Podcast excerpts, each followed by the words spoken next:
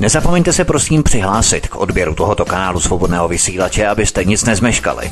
youtube.com lomeno c lomeno radio sv studio tapin radio. Dejte si prosím odebírat tento kanál kliknutím na červenou ikonku v horní pravé části obrazovky s nápisem odebírat a zaškrtněte také symbol zvonečku, abyste byli informovaní o nahrání každého nového pořadu. Tím také nepřijdete o čerstvé premiéry a rozmanité kauzy, které můžete dále sdílet na sociálních sítích. Příjemný, krásný, dobrý večer, dámy a pánové, zdraví vás svítek na svobodném vysílači. Máme něco kousek po 19. hodině, jsme tu zpátky s našimi pravidelnými programy. Bývalou předsedkyně energetického regulačního úřadu Alenu Vytázkovou česká justice protáhla všemi svými patry za posledních 8 let. Důvod? Šlápla na předlobované obří kšefty solární mafii. Msta byla skutku výživná. Vytázková ale s houševnatostí vytrvala a nakonec začala sbírat věnce zaslouženého vítězství po jednotlivých soudech. Středa 13. listopadu 2019 odvolací krajský soud v Brně kauza solárních elektráren u Chomutova. Červen 2020 obvodní soud Praha 4 nepravomocně kauza České televize. Čtvrtek 9. července 2020 odvolací krajský soud v Brně kauza Renaty Vesecké. Jakub Železný na České televizi totiž pronesl 8. ledna 2018 v hlavním zpravodajském pořadu události nepravdivé výroky, které souvisely právě s kauzou solárních elektráren u Chomutova. V tom, jak vidíte, byla Alena Vytázková zproštěná všech obvinění. Právníci České televize se ani neobtěžovali na žalobu odpovědět. Prý za to může Česká pošta, která včas zásilku s vyjádřením nedoručila. Jak je to doopravdy? Podíváme se ale i na vývoj cen energie. Jaké lahůdky pro nás tajně peče vláda a plní éru svou funkci boje za co nejnižší ceny energie pro spotřebitele? Chceme postavit nový jaderný blok v Dukovanech, proto vymyslíme fintu, jak z lidí vytáhnout další prachy. Je libo speciální jaderná daň za jistič? A jak se vypořádat s případným nedostatkem elektřiny v budoucích letech? ČEPS chce lidi motivovat ke změně spotřeby elektřiny během dne, aby vyrovnali přenosovou soustavu. A jakýže má proto recept? Chtějí si rezervovat určitou kapacitu přímo u domácností, které se mají spojovat do energetických komunit, například společenství SVJ, společenství vlastníků jednotek. Vypněte boiler, dostanete peníze. Co ale když se postaví jaderné bloky v Dukovanech a Temelíně? Bude pak elektřiny dostatek? Blackout by byla horší krize než COVID-19. Nezaplatíme kartou na poště, v obchodě, u bankomatu si nevybereme hotovost, ani z počítače a vybitého telefonu nezaplatíme. Kasy v obchodech nebudou fungovat, vodní zdroje budou kontaminované, vodárny nebudou fungovat a čističky čistit. Lidé budou mít hlad a žízeň, všechno se zhrutí a nastane anarchie. Silnější vyhrává. Uvědomujeme si vůbec, jak jsme na elektřině závislí? Nejenom o tom si budu povídat s Alenou Vytázkovou, předsedkyní institutu Aleny Vytázkové. Alenko, vítej, hezký večer. Eh, dobrý den, ahoj, zdravím všechny posluchače, už říkám našeho svobodného vysílače. On se dokonce každý druhý host na tom docela tak nějak trošku zamotá našeho, vašeho. My říkáme, že nám je to jedno, protože ten projekt je opravdu jakoby všech a i když to nějakým způsobem provozujeme a rozvíjíme, tak je to... Já jsem možná k tomu řekla našeho Českého, protože jste mediálním partnerem Institutu Aleny Vytázkové, takže jsem to možná pojala tak trošku víc, že, že patříme víc k sobě. Tak trošku jako do rodiny, mediální rodiny. Ano, tak. ano. Já jsem to v úvodu tak trochu nadnesl, Alenko, ale abychom si to vysvětlili chronologicky. Ty jsi 30. dubna 2020 podala na Českou televizi žalobu ohledně výroku Jakuba Železného v pořadu události z 8. ledna 2018. Než se ale dostaneme k těm jeho konkrétním výrokům, mě by zajímalo, s jakým odstupem si se o tom pořadu, konkrétním pořadu dozvěděla. Mě totiž zaráží, proč si vyčkávala přes dva roky s tou žalobou na něj. Hrál tam roli třeba ten soud, který tě zprostil obvinění 13. listopadu 2019 a proto si tak dlouho čekala o této konkrétní reportáži. Ne, ne, ne, tak to není. Já to zkusím chronologicky popsat. Uh-huh. Skutečně se to týkalo výroku z 8. ledna 2018. V té době běžel odvolací soud v Olomouci ke kauze těch solárních elektráren. A pan hm, redaktor se vyjádřil naprosto nepřesně, nebo bych řekla nepravdivě, když tam sdělil, že já jsem vydala, nebo já jsem vydala eh, tyto licence, což nebyla pravda. Já jsem při vydání licencí vůbec na úřadě nebyla. V v té době byl na úřadě v roce 2010, kdy tyto licence byly vydány předsedou úřadu pan Josef First. Josef First a šéfem a... licenčního odboru byl Jaroslav Vítek mimochodem ještě. Ano, ano, úplně přesně. Takže se odehrálo v době, kdy běžel odvolací soud, tady tyto nepravdivé hm, dezinformace, aby veřejnost to brala asi nějak v kontextu úplně jinak, než jak byla pravda. Jak všichni vědí, tak jsem u tohoto odvolacího soudu byla sproštěna v plném rozsahu. Nicméně, já už jsem v té době, kdy řekli tyto nepravdivé výroky, nevím za jakým účelem, žádala českou televizi písemně, aby udělali nápravu, protože mě to poškodilo neskutečně v očích veřejnosti, v, v očích prostě Eh, známých, rodiny, všude, protože v hlavním zpravodajství České televize se uvedly naprosto nepravdivé informace, které měly souviset s mým trestním stíháním. сознанием. Takže jsem úplně slušně požádala českou televizi, ať ve stejném čase, jak odvysílala tuto nepravdu, odvysílala pravdu, že tyto licence byly vydány nikoli za předsedování Vytázkové, která tam vůbec nebyla, ta přišla za 8 měsíců do úřadu a nikdy do té doby s úřadem neměla nic společného. Ano, 1. srpna 2011 ano, tam přišla. Ano, uh-huh. Ta, takže jsem žádala českou televizi, aby to napravili a to jednou věc větou sdělili, že se spletli, že uvedli ne, nepravdivou informaci, že předsedou byl Josef Firt. Čili úplně ten začátek byl, aby mě v očích veřejnosti prostě nešpinili. Nicméně Česká televize skutečně mě v termínu na tento požadavek odpověděla s tím, že je to velmi těžké téma právně a Eh, že to musí probrat a, a že to musí projednat. Eh, prostě chtěli prodloužit čas na to, aby se eh, buď omluvili, anebo omluvu odmítli. Já jsem to nerozporovala a čekala jsem, že Česká televize k tomu přistoupí skutečně takže že se omluví a tím by celý případ skončil. Hmm. Nicméně Česká televize se neomluvila, protože proč by se měla omlouvat za nepravdivé výroky, protože asi jim to nevadí, když nepravdivě informují, asi jim to prochází, asi nemá nikdo tolik odvahy se vzepřít a žádat, aby se omluvila. Takže jsme pak pokračovali dál a my jsme na českou televizi podali jako na právnickou osobu trestní oznámení.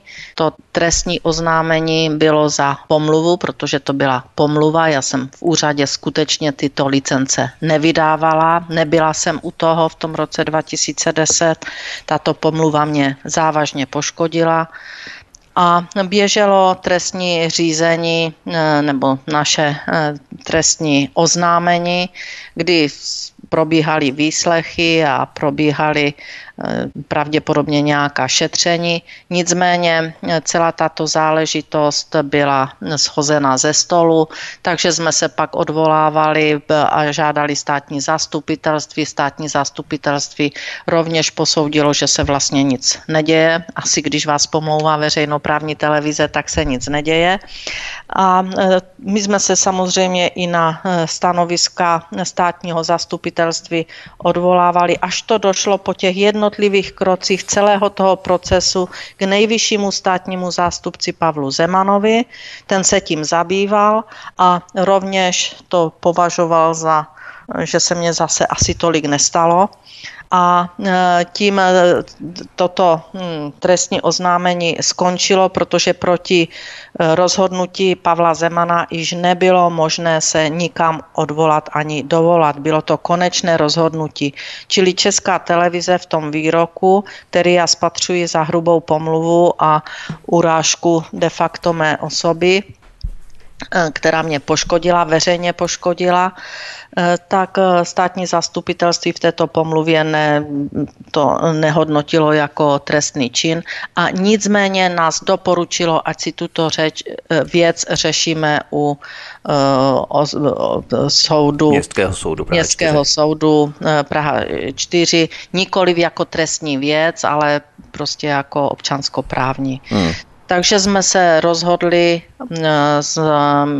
že půjdeme teda dál a proto to bylo tak za takovou dobu, protože celý ten proces skutečně trval celou řádku let a nemělo to nic společného s mým dalším pravomocným sproštěním, protože mé první sproštění bylo, že nejsou důkazy a mé druhé sproštění bylo, že to nebyl ani trestný čin, za co, za co jsem byla obviněna. Ale to vůbec nesouviselo s tím, co jsem pod České televizi chtěla, to znamená tu omluvu za nepravdivý výrok, že já jsem byla ta osoba, která byla u vydání licencí, to tam byl pan First jako předseda úřadu. Takže to je celá anabáze kolem České televize, která samozřejmě nekončí, protože to je skutečně celý seriál. My jsme teď ve fázi, že městský soud rozhodl, rozhodl v červenci letošního roku, červenec nebo červen. Myslím červen, si, že červen. Ilona Nívltová soudkyně a červen to byl. Já jsem se to dověděla v červenci. Uh-huh. Takže městský soud vyhověl naší žalobě v plném rozsahu a běžela lhůta na, a v této lhůtě se pak znovu odvolala Česká televize, která původně se údajně nevyjádřila k naší žalobě a e, ta se odvolala v tom, e, že e, se vyjádřila k naší žalobě a nicméně, že ta, to vyjádření se ztratilo na poště. Takže česká televize, eh, nevím, jestli má datové schránky nebo nemá datové Takže oni to schránky. hodili na českou poštu, jo? Ano, hodili to na českou poštu, ztratilo se to na české poště, eh, takže to, tento rozsudek byl zrušen, zasedal znovu soud, aby, aby zrušil mm, tento rozsudek eh, a znovu se to vrátilo k projednání s tím, že se údajně našel ten dokument na poště nebo nenašel, já nevím, ale tak to to bylo eh, vlastně prodlouženo, celý ten eh, soudní proces a ty tahanice budou pokračovat zjevně dál. Já jsem, hm, nebo jsme podali eh, dotaz na radu pro rozhlasové a televizní vysílání, protože se nám zdá být opravdu velmi divné. Já říkám nám, protože to dělám s právníkama tak se nám zdá poněkud divné eh, celý ten postup, když česká televize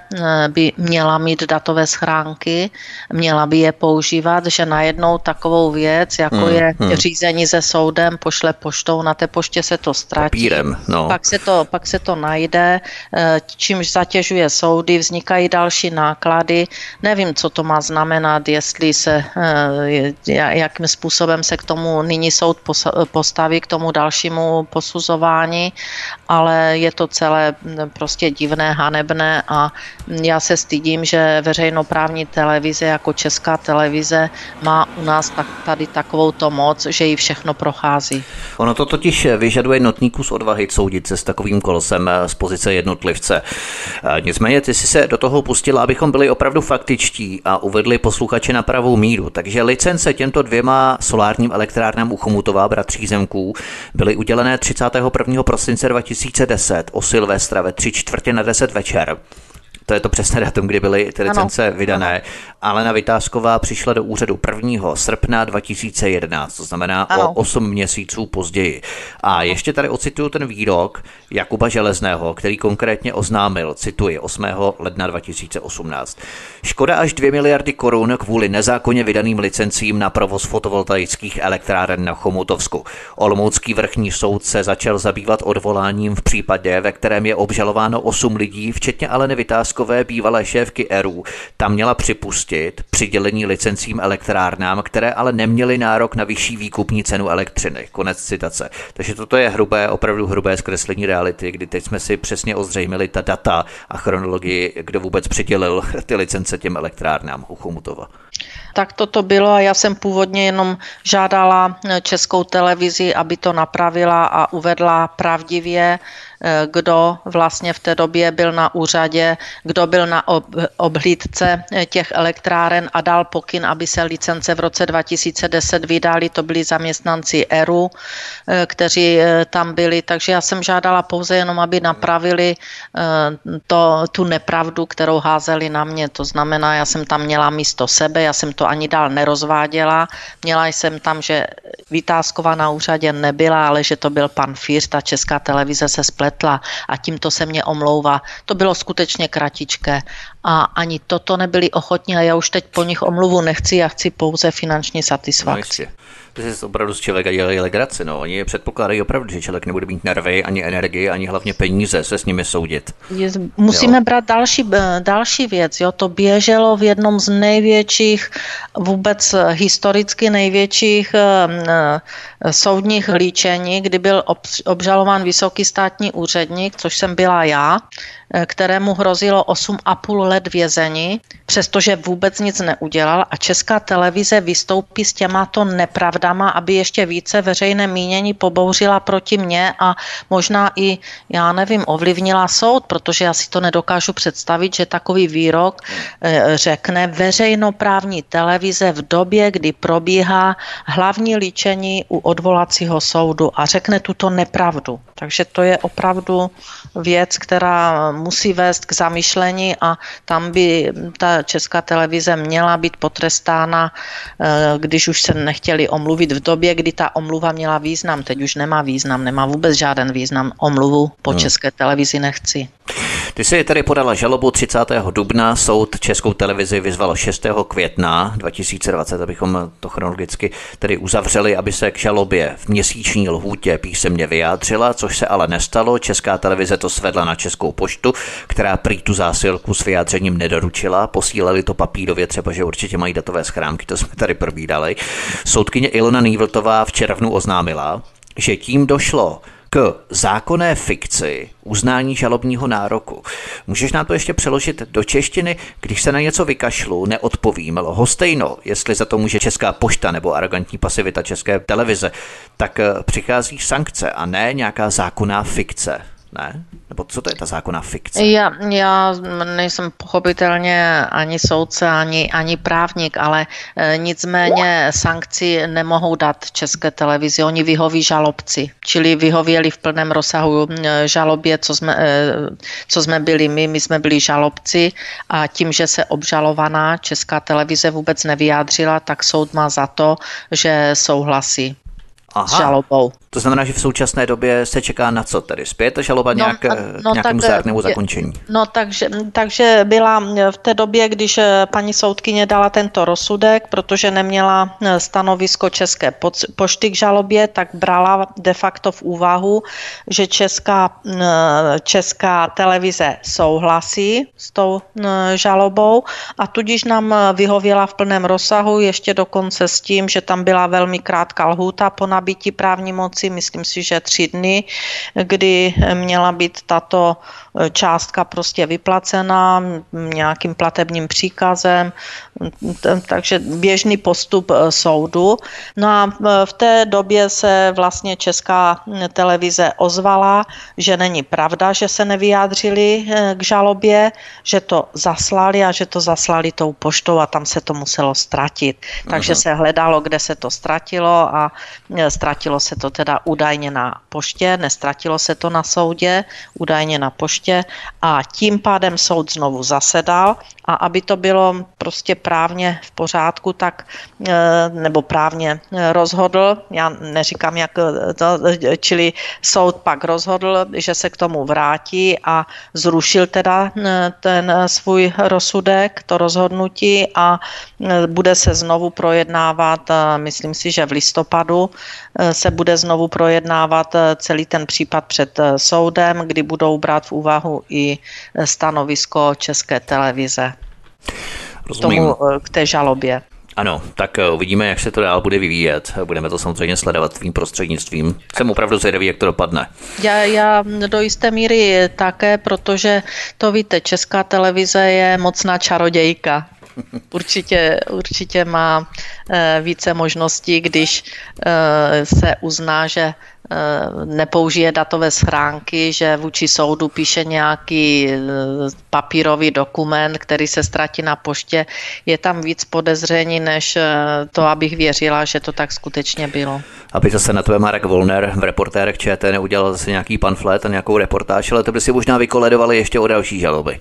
tak možná, možná, že by mohl teď ukázat, jak pracuje česká televize, protože jestli jsou reportéři skutečně tak nestraní, a říkám to v uvozovkách, tak by teď mohli popsat, jak česká televize vlastně se staví k, k soudům, jak, jak se ztrácí dokumenty, které soudu posílá, jak nepoužívají datové schránky. Já jsem ještě zvědavá, jak se k tomu vyjádří Rada pro rozhlasové a televizní vysílání, protože tam jsme zaslali eh, a požádali je o stanovisko, eh, proč Česká televize v případě, že tyto datové schránky má a ona je musí mít no jistě. Ze zákona, že? Každý jouda skoro. Musí, no. musí je mít ze zákona, eh, tak nás skutečně zajímá, proč je nevyužívá, proč mrhá finančními prostředky a posílá dokumenty přes Českou poštu, protože tam se to musí platit, že určitě no. je to složitější v ten, tento systém přes Českou poštu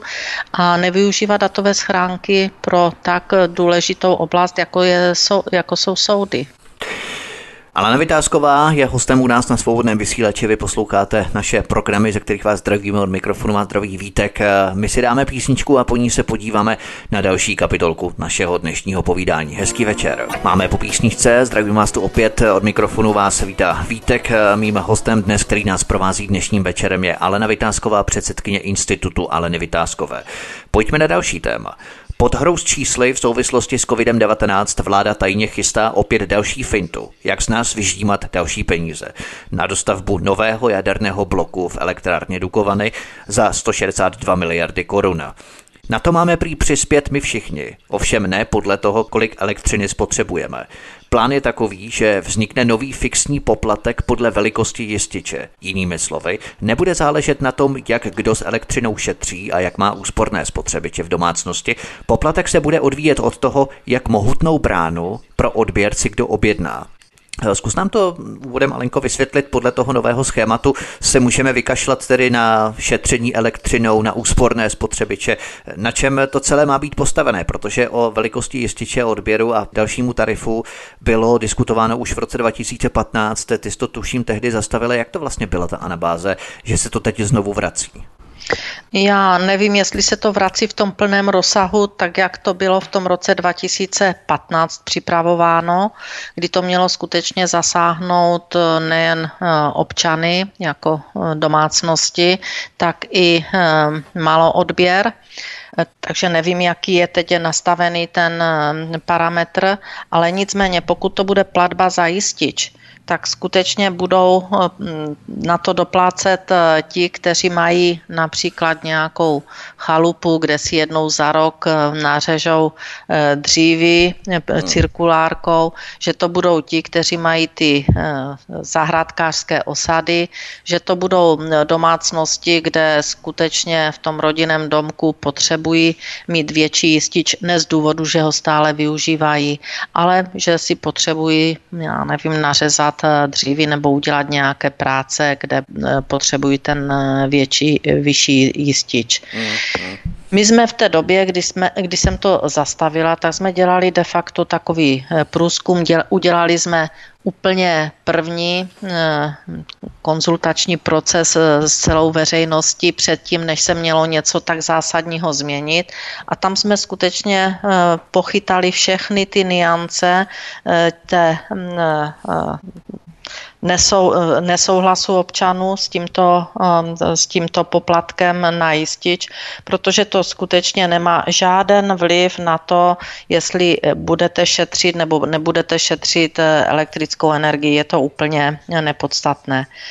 Eh, nám se podařilo eh, teda za podpory v té době občanů, tím, že se skutečně někteří o to zajímali a že se proti tomu postavili, tak se nám podařilo celý ten proces zastavit a zrušit.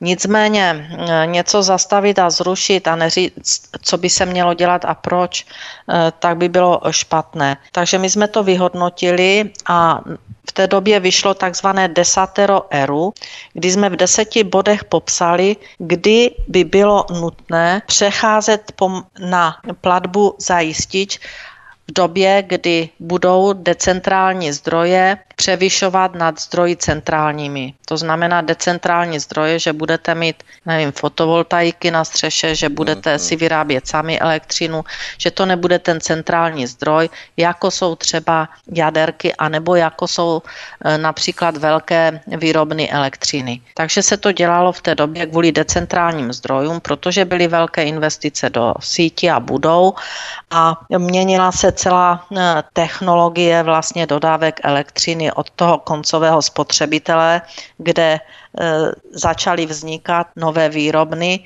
se měnil celý ten systém. Možná, že to říkám trošku složitě, ale poplatek na jistič skutečně neměl vliv na to, jestli spotřebováváte a šetříte a potřebujete jenom vyšší jistič proto, abyste si mohl udělat nějakou práci v době, kdy já nevím, uklízíte zahradu a potřebujete no. něco pořezat. Sekačky, tak, cirkuláky tak, a tak dále. A eh, teď eh, my, když jsme to dělali, tak já jsem se ptala, dobře, takže vy jedete, jakože jsou jističe, na to jsou pak další stanice a další zařízení těch dodavatelských společností, těch distribučních společností, přenosových, ale kde máte spočítanou soudobost? Soudobost nemůže být jedna soudobost je 0,5 kolik, protože všichni najednou to nemají puštěno, aby tam byly tady tyto, uh, nemají spuštěny všechny spotřebiče. Takže je to celá no, oblast otázek a uh, skutečně nastavení těch cen tak, aby zajistili bezpečnost dodávek, ale přitom, aby neubírali komfortu občanům. To, že se vrací znovu na uh, platbu za jistič, ono je to podstatně pohodlnější, protože je jistota těch pladeb ve velkém, aniž by ten spotřebitel tu, tu elektřinu odebral. A to si myslím, že je špatný krok, že tento krok není dobré řešení. Já jsem proti eh, tomu dokonce byla tak silně, že jsem nakonec zůstala sama i proti vládě eh, Bohuslava Sobotky, který to prosazoval. Až teprve, když jsem předvedla, co vlastně prosazovala ta, tato vláda, eh, tak se to sklidnilo a my jsme ten systém prostě nezavedli. On není běžný všechny v Evropě. A nebylo to tak, že se to zavedlo tehdy ještě na Slovensku, protože tam byl slabý energetický úřad a potom se tam spustil mm. takový bugr, když lidé zjistili, co to obnáší, že se tam vrátili zpátky potom eh, k té původní tak, eh, počtu. Tam, eh, myslím, že to stálo v té době místo bývalého kolegy, předsedy úřadu, který tyto platby na jistič eh, de facto pustil jako regulátor. Uh-huh. Já mhm. vím, že jsem to s ním projednávala ještě předtím, než, eh, protože jsme komunikovali, především komunikovala hodně ve čtyřka regulátorů, kterou jsem založila v době, kdy jsem na úřadě pracovala, eh, takže jsme komunikovali hodně o různých eh, krocích, které regulátoři dělali v návaznosti na eh, evropskou energetickou politiku, protože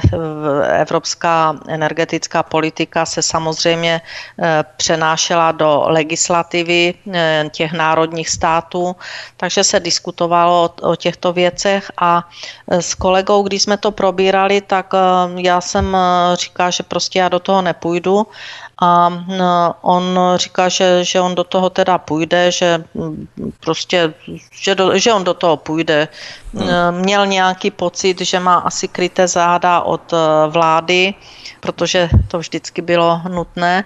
No a já jsem se rozhodla, že do toho nepůjdu ne proto, jestli mám nebo nemám krytá vlád, záda od vlády, ale protože to považuji za špatné, za špatné vůči spotřebitelům, že to poškozuje vlastně e, veřejný zájem, protože veřejný zájem určitě nemůže být a, a aby se e, bez ohledu na to, kolik spotřebováváte elektrické energie, čili pak se s ním může klidně plítvat, byly jisté platby a ty platby jsou skutečně výhodné pro toho distributora, protože Eh, bez ohledu na spotřebu eh, vlastně má platbu zajištěnou. Hmm. Možná, jestli to nebylo právě proto, že oni ti chtěli zlomit vás a vmanévrovat tě do situace, aby si do toho také šla a vzniklo by stejný bugr jako na Slovensku a to by ti také zlomilo vás, protože ty si určitě neměla krytá záda od vlády, naopak. tak, tak možná to byl právě ten záměr, ne? ne? Taky trošku. Tak já, já ti můžu, můžu říct, že v té době to bylo opravdu pro mě velmi těžké období, protože ten tlak, abych spustila platbu na jistič, byl tak silný, dokonce i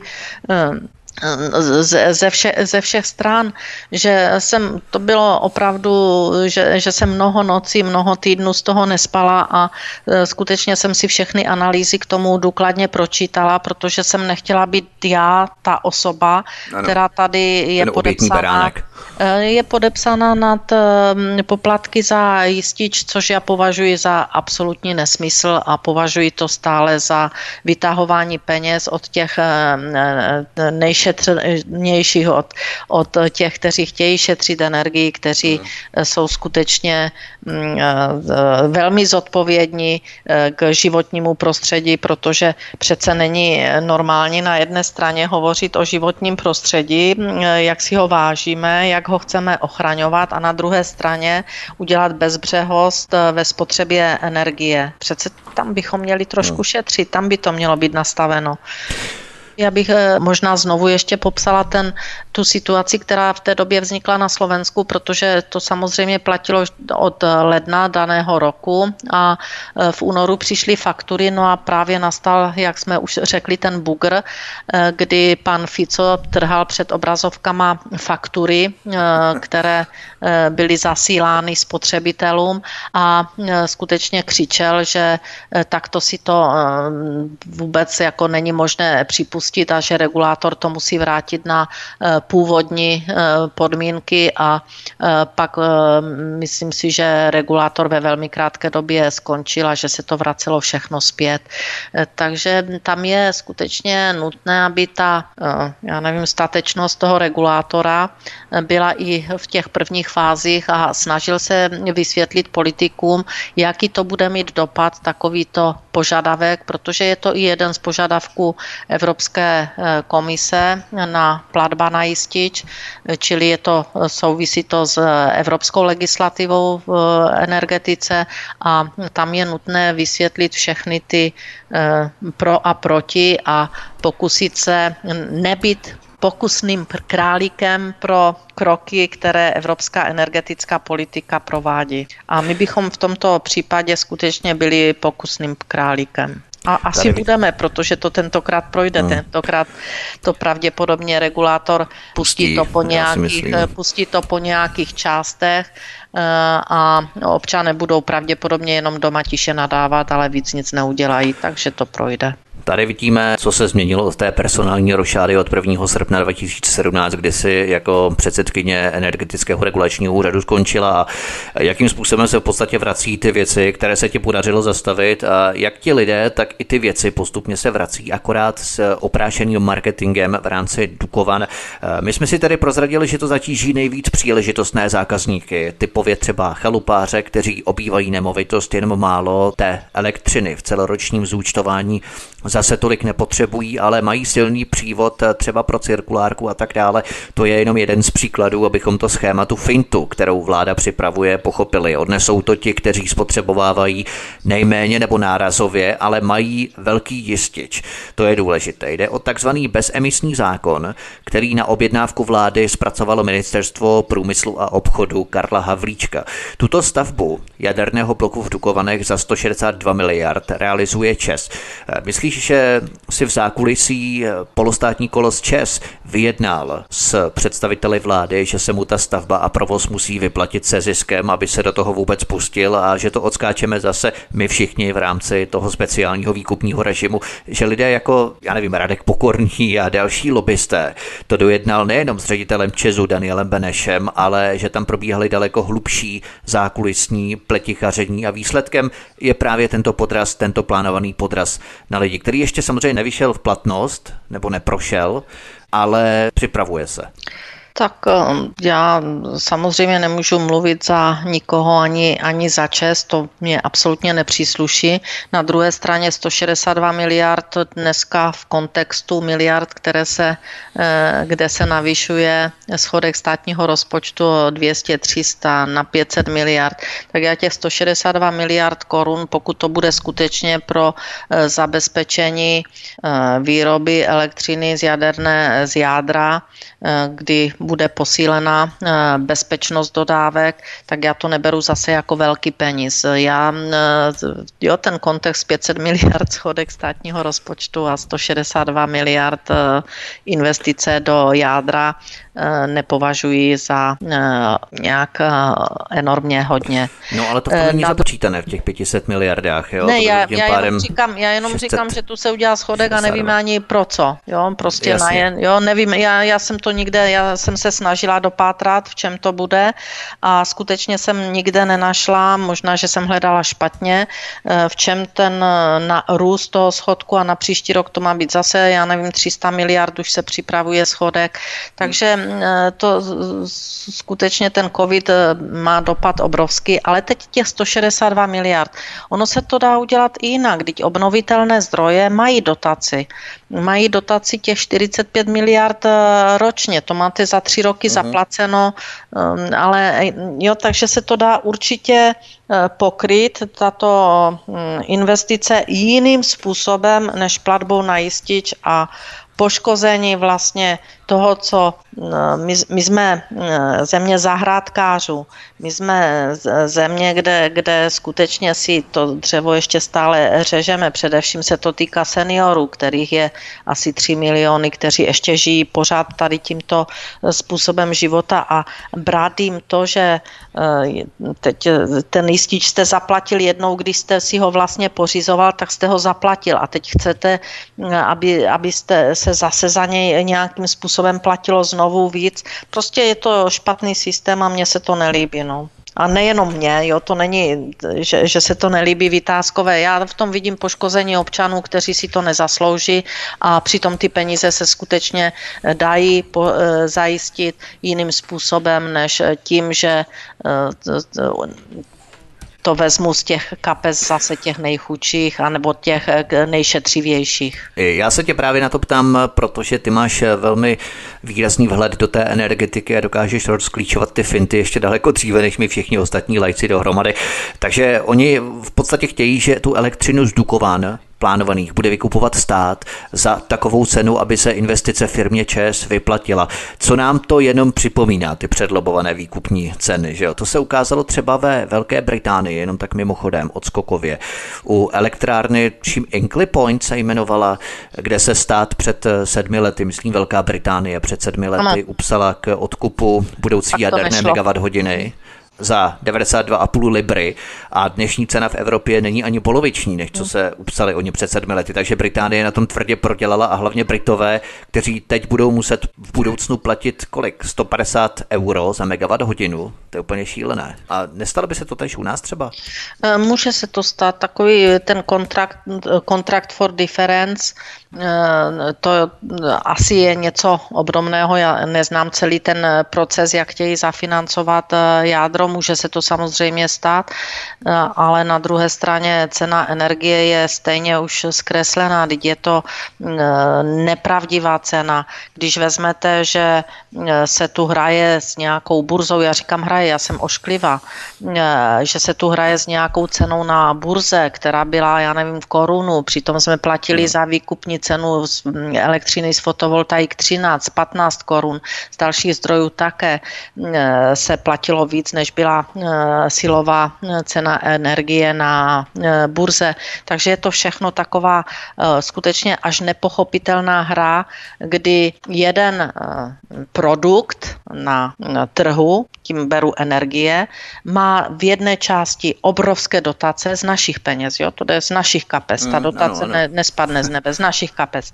A ten druhý zdroj nemá vůbec žádné dotace. A teď mají soutěžit na, na trhu, který je jeden, a mají tam soutěžit a, a mají teď si říkat, že jaká cena je správná. No prostě ten produkt zničil nebo ty dotace zničily cenu produktu, jako je elektrická energie. Dotace zničily konkurenční prostředí, zničily prostě e, cenu, která by měla být normálně dána trhem. A to není, když část dotujete a část ne.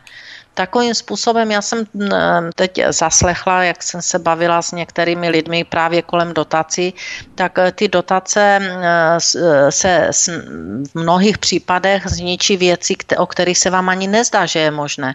Například v poligrafickém průmyslu. Máte nějakou tiskárnu, kterou jste budoval od 90. let z vlastních peněz a, a nějakým způsobem jste měl do jisté míry obživu jako podnikatel. No a teď přijdou dotace do nějakých nových, kde dostanou 100 milionové dotace, no a zjistíte, že oni pak tisknou něco za halíř a vám to pořád ano, vychází rozumím. za ten desetník, jo, takže ano, vás zlikvidují. Ta, tak jsou eh, prostě oblasti, kdy těma dotacema se ta, ten trh v této oblasti naprosto zničí. A ta energetika je to sami. Takže eh, to, že eh, si stát protože ČES je polostátní firma, chce vybudovat tady tento zdroj, za zdroj eh, nebo do, do vybudovat, doinvestovat, eh, obnovit za 162 miliard. A pak chce mít zajištěno, že se bude z toho odebírat za určitou cenu, no tak ono to je všechno takový hodně, hodně divný, protože jestli přijdou dotace zase do nějakých dalších titulů v oblasti energetiky, tak se to vůbec nemusí podařit, aby ta návratnost se tam tímto způsobem eh, dostala. Já bych se tě chtěl, Alenko, ještě před píšničkou zeptat na jedno téma, než se vydáme na další kapitolu našeho rozhovoru, protože dnes už víme, že je možné postavit bez rizik, velmi rychle, paroplynovou elektrárnu za cenu 20krát nižší, než bude stát jaderná elektrárna. A ta paroplynová elektrárna bude schopná produkovat elektřinu 2 až 3 krát lacinější než jaderná elektrárna. A tyto elektrárny by vykrývaly ty velké špičky. Proč se ten energetický mix neubírá třeba i tímto směrem? Nejde dnes spíš víc o, řekněme, politiku, než o tu samotnou energetiku? To zadání politické? Tak nejhorší je, když do takových oblastí zasahují politici s tím, že je to nějaký politický záměr. U toho paroplynu já si nejsem jistá, jestli tam nehraje roli zase zemní plyn, zemní plyn z Ruska, jestli v tom nehraje roli vlastně Nord Stream, který je eh, téměř před dokončením, ale stále je odstřelován de facto politicky, ano. Eh, aby eh, nebyl dokončen. Eh, takže si nejsem jistá, jestli právě ten směr eh, přes eh, jádro není zase proti tomu především ruskému zemnímu plynu. Na druhé straně jádro zase potřebuje spolupráci buď s Rosatomem, anebo s jinými společnostmi, ať už to jsou americké nebo jihokorejské nebo jiné. Eh, takže zase jsme závislí na eh, mimo, evro, mimo evropském eh, dodavateli, dejme tomu. A mm, proti tomu paroplynu tam může být právě ten zájem nebo nezájem dělat eh, nebo stavět nebo využívat více plynu právě v souvislosti s mm, dodávkami eh, zemního plynu z Ruska. Nicméně Německo při přechodu, protože ten energetický mix Německo změnilo zásadně a je to lídr hospodářský a ekonomický v Evropě, to je bez sporu, tak zásadně, protože oni jako první zrušili jaderné elektrárny, jako první uhelné, všechno staví na obnovitelných zdrojích, což ne, nejsou schopni pokryt, to víme všichni, ale mají tam tu další alternativu a to je zemní plyn. A e, proto se taky staví, nebo ne proto jen, ale e, skutečně velké dodávky zemního plynu mají právě z Nord Streamu směřovat do Německa. Právě, aby si zabezpečili e, ten, to snížení dodávek elektrické energie právě z těch uhelných elektráren, které zastavují a jádra, které rovněž zastavují. Aha. To je vlastně pravda, že my nemáme žádnou garanci toho, kolik bude stát zemní plyn za 10-15 let. To také nemáme, takže u té nejistoty návratnosti investic do jakéhokoliv zdroje energie, na to budeme narážet u jakéhokoliv zdroje, ať jde o jádro anebo o plyn, tak vlastně nikdy nebudeme vědět, kolik to v budoucnu bude stát. Tak no, ten vývoj cen zdrojů vlastně na energie, ať už to je plyn, nebo ať to je, já nevím, se říká obnovitelné zdroje, že, že to, bude to správné. Já si nejsem jistá, protože obnovitelné zdroje potřebují další a další investice, ať už to jsou úložiště, ať už to jsou další technická zařízení, takže nevím, do jaké míry e, bude zajištěna bezpečnost e, právě z těchto obnovitelných zdrojů, ale především to období, protože je to přechodné období na jiné zdroje, bude nutný zemní plyn. To mě nikdo nevymluví. A pokud se soustředujeme, že bez zemního plynu, že to bude jádro, Eh, tak si nejsem jistá, jestli je to úplně ta nejsprávnější cesta, eh, když eh, v Evropě se říká, že jádro ne. Mhm. Tak pak se musíme zamýšlet nad tím, jestli skutečně půjdeme proti mm, já nevím, požadavkům Evropské unie nebo Evropská komise změní své stanovisko na jádro, je, je, to, je to složité. Stále jsme hmm. ještě součástí tohoto spolku. Ten spolek má nějaké eh, představy eh, o energetické politice jako evropské energetické politice a eh, když jsme členem spolku, tak asi musíme naplňovat ty představy. A hm, pokud nebudeme členem spolku, tak pak si myslím, že jádro je jeden z důležitých a zásadních zdrojů, které bychom měli mít jako základní a obnovitelné zdroje. Takže neplatí tedy dnes dnešní decentralizované energetice. Investujme raději nižší fixní náklady za cenu vyšších variabilních, čili paroplyn je nižší fixní, i když může být vyšší variabilní. Za těch 10-20 let nevíme, kolik bude stát ten plyn, že jo.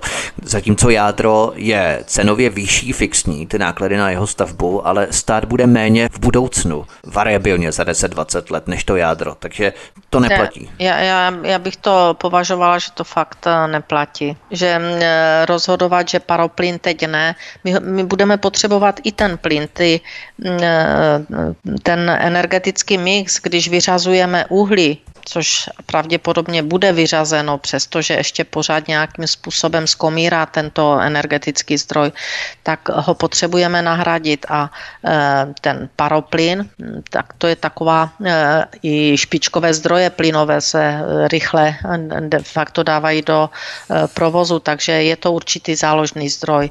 Já ten mix skutečně vidím v části obnovitelných zdrojů, část jádro a plyn. Jádro jede jako stabilně, čili to je stabilní zdroj. Obnovitelné zdroje mají výkyvy a k tomu je plyn jako špičkový zdroj, který ten výkyv dokáže pokryt. A toto je, můj, toto je můj názor a jestli se hodnotí, že ceny budou nějaké za 10 let, tak samozřejmě, že budou nějaké. Já si ještě pamatuji, když jsme měli kontrakty na 25 let na zemní plyn a byly tam jenom doložky nějakých uh, přepočtů, když se změnila, já nevím, uh-huh. cena ropy například zásadně, tak se to s nějakým dvouletým odstupem pak uh, upravovalo ta cena. Takže to bylo na něco navázáno, nebo v té době to bylo i navázáno na uhlí. Takže ten vývoj skutečně nějak kopíruje vždycky ceny těch dalších zdrojů a e, říkat, že teď nebudeme e, investovat do toho, e, že paroplyn, kdo ví, jak drahý bude plyn, že nebudeme investovat do jádra, protože nevíme, jak budou drahé pak potřebné ty tyče, které se používají v jaderných elektrárnách. Eh, tak eh, to jsou všechno věci, kdy ten vývoj cenový bude a musíme s tím počítat, ale zatracovat některý z těch zdrojů právě proto, že budeme říkat, že eh, náklady v budoucnu budou na nějaký zdroj vysoké, to si myslím, že ne, že takto bychom postupovat neměli. Mnohé země v Evropě se potýkají s hrozbou nedostatku elektřiny a o tom si budeme povídat po písničce v dalším tématu. Svobodný vysílač je vaším průvodcem a naším společníkem dnes je Alena Vytázková, předsedkyně institutu Aleny Vytázkové od mikrofonu vás zdraví vítek. Po písničce pokračujeme. Hezký večer. Posloucháte Svobodný vysílač od mikrofonu vás zdraví vítek a naším hostem je stále Alena Vytázková, předsedkyně institutu Aleny Vytázkové. Mnohé země v Evropě se potýkají s hrozbou nedostatku elektřiny v budoucích letech, kdy mohou čelit energetické superkrizi díky takzvanému blackoutu. Co to znamená, jsem uvedl tak trochu v úvodu a tak trochu jsme si o tom povídali i v předchozím vstupu. Nicméně u nás se tomu ČEPS, což je Česká elektrická přenosová soustava, tak ČEPS se tomu rozhodl čelit takovým trošku zvláštním způsobem možná. ČEPS chce totiž zapojit samotné domácnosti do svých systémů a určitou kapacitu si u nich rezervovat. Lidé by cíleně měnili svou spotřebu elektřiny a pomohli by tak s řízením elektrizační soustavy. Je něco takového, Alenko, podle tebe vůbec reálné chtít po nás, po lidech, abychom tohle dělali, abychom vykrývali ty nedostatky nebo řekněme vyrovnávali, vyvažovali ty nedostatky v přenosové síti, což navrhuje ČEPS?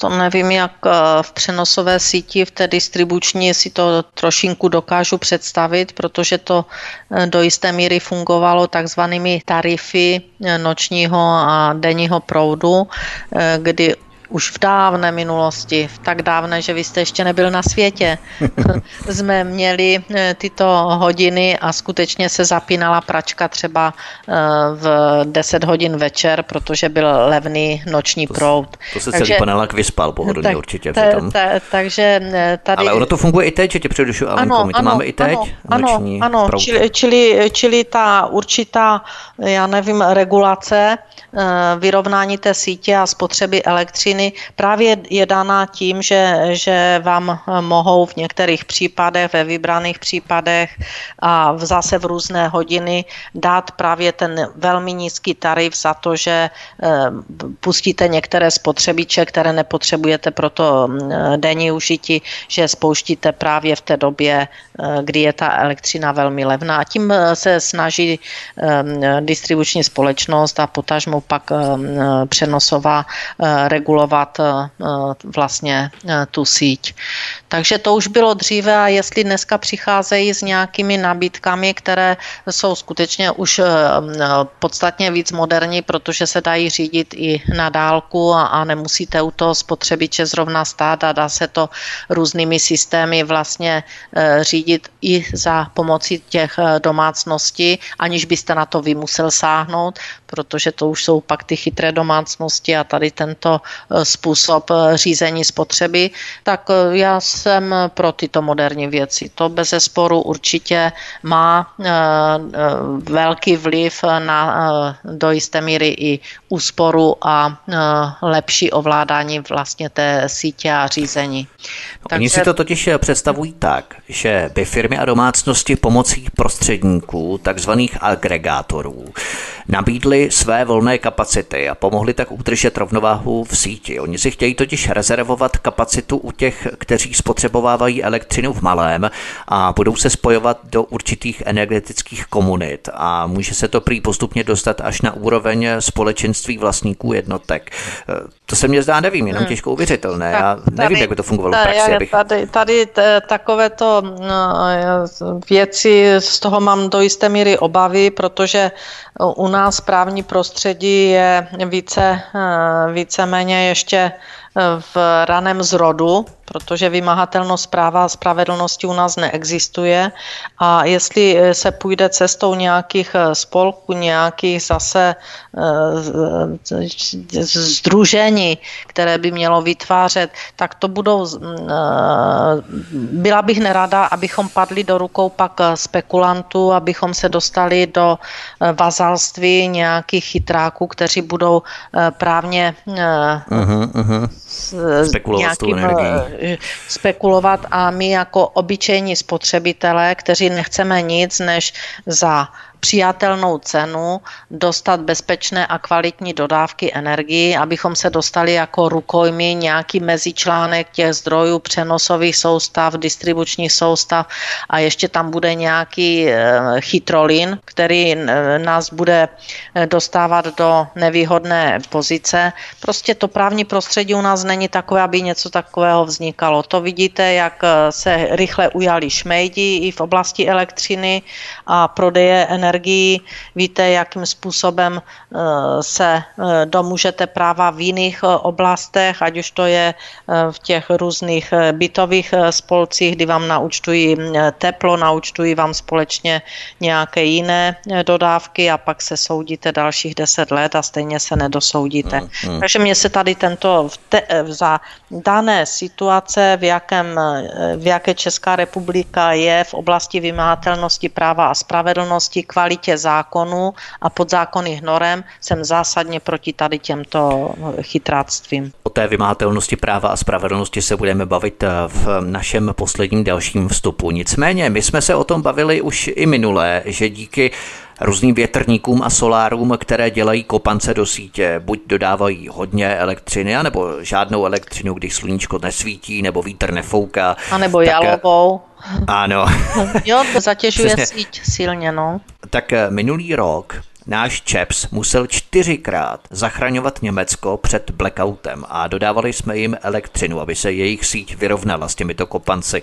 Konkrétně 6., 12.